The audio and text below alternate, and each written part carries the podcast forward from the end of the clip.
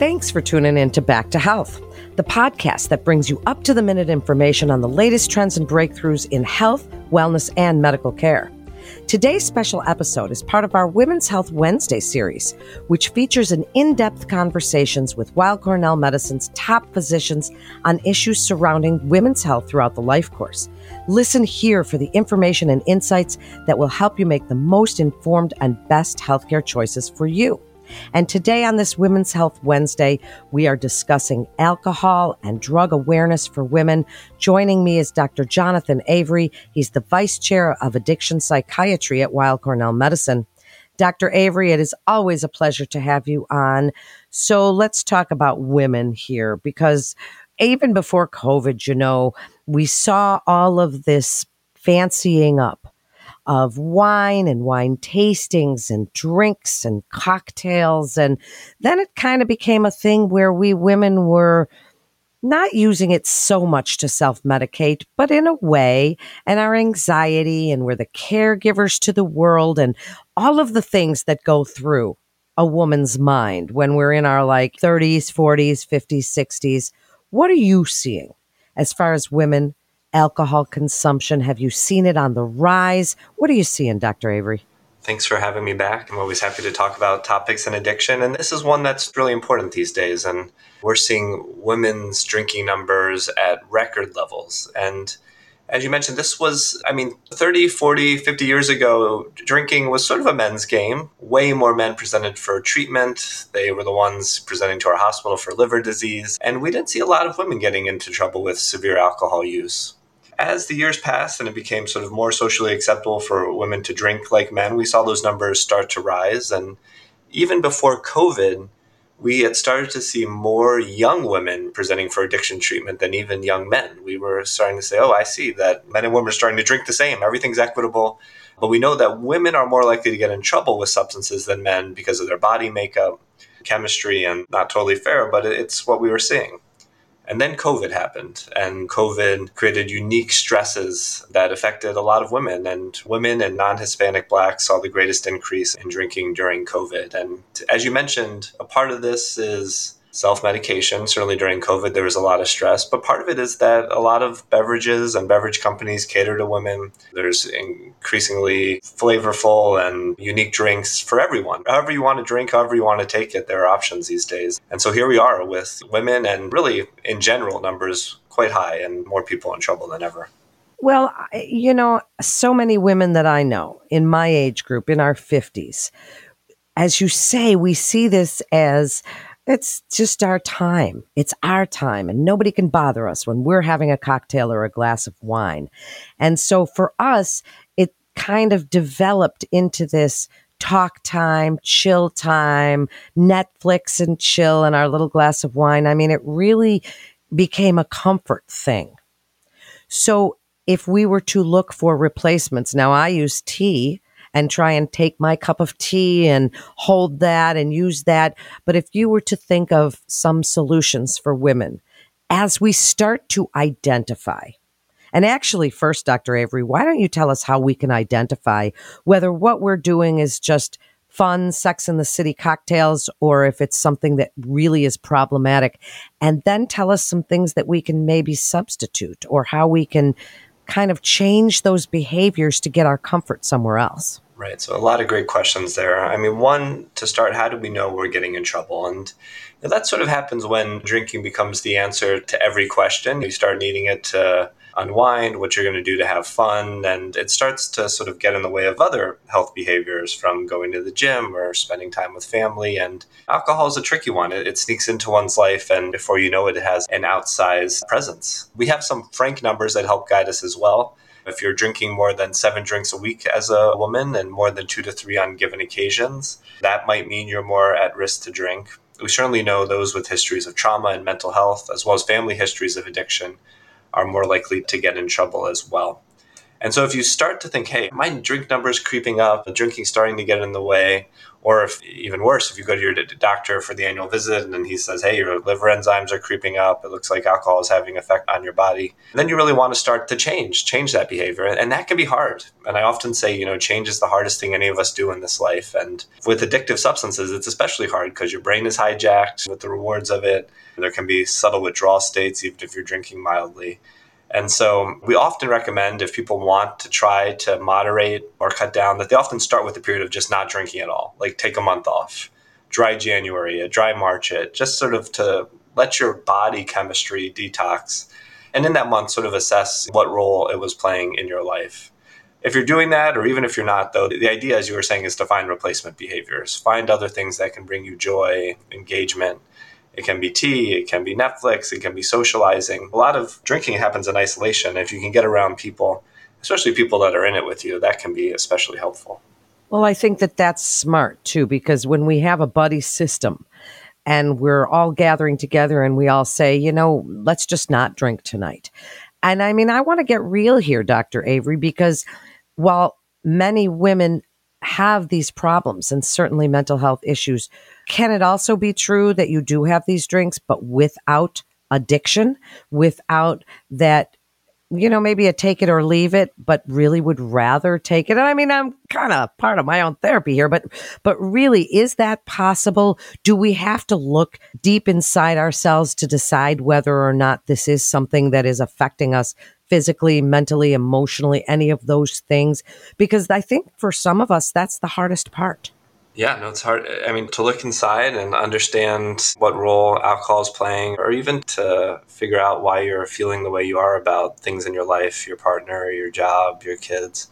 That's hard work. And sometimes having a drink or anything else is preferable to facing some of these harsher realities of life. And so, yeah, I mean, I think if you're going to moderate or drink a lot or drink little, doing that work is critical, I think. I mean, you only live once. It's important to get your head around the important things like meaning and what's important.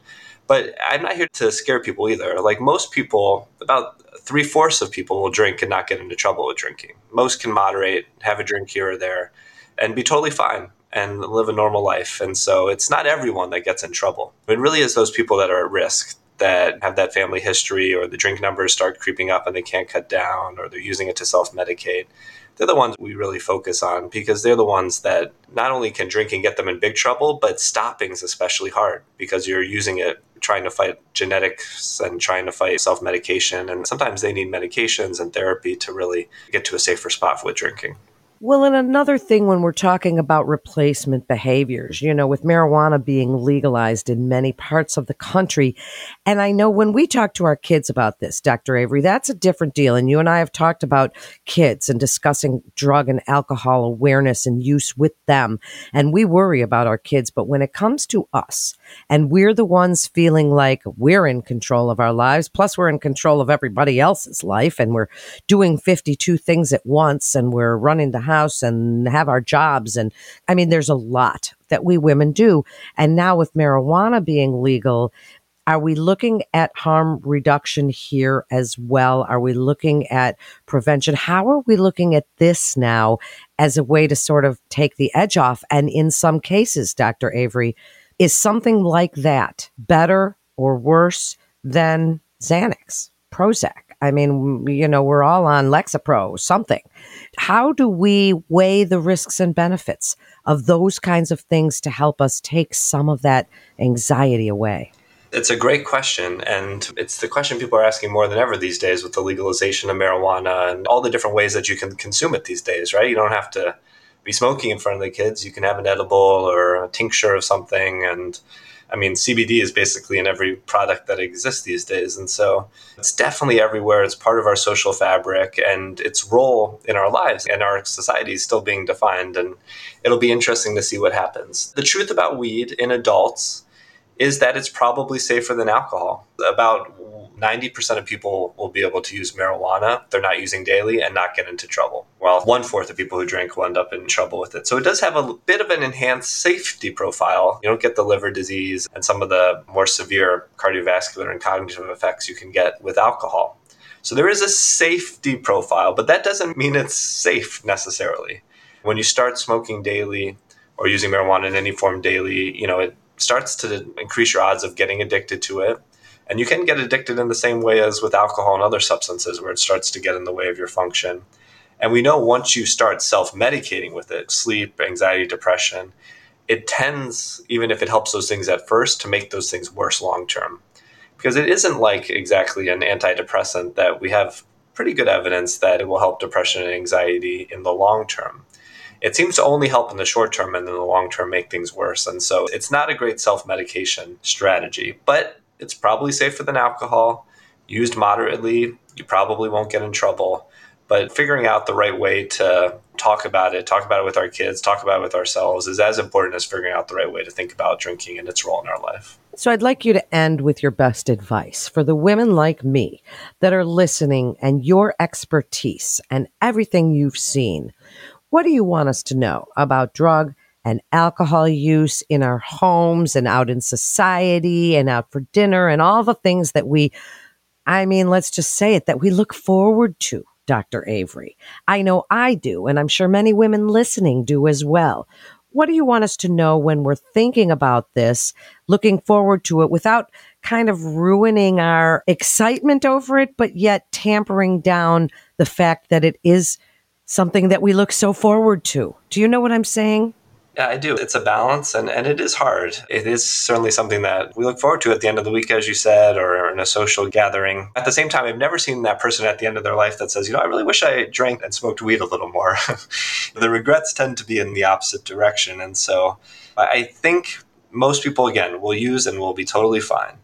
But if you're one of those who is at risk from trauma, you're self medicating, your usage is going up, my best advice is to one, talk about it, understand how you're using it, and then to seek help sooner than later. You don't want to be one of those people with regrets. You want to be one of those people that's able to enjoy it or able to get it and get your use in track before it be, becomes a problem. And so be open and honest about your use with your clinicians, with yourself, with your family. Certainly, if you start to hide things, you might be in trouble. And I think that honesty and openness will allow you to self correct if things tip in a negative direction.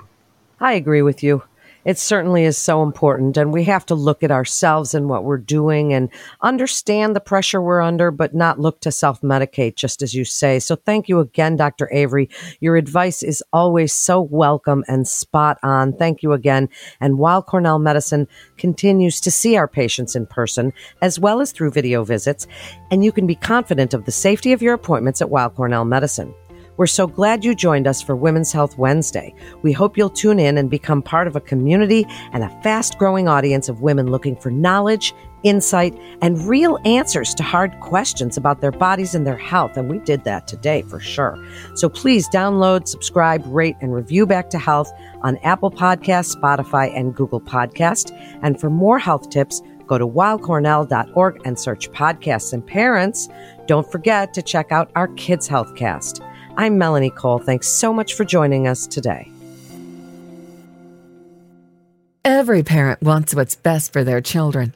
But in the age of the internet, it can be difficult to navigate what is actually fact based or pure speculation. Cut through the noise with Kids Healthcast, featuring Weill Cornell Medicine's expert physicians and researchers discussing a wide range of health topics, providing information on the latest medical science. Finally, a podcast to help you make informed choices for your family's health and wellness. Subscribe wherever you listen to podcasts. Also, don't forget to rate us five stars.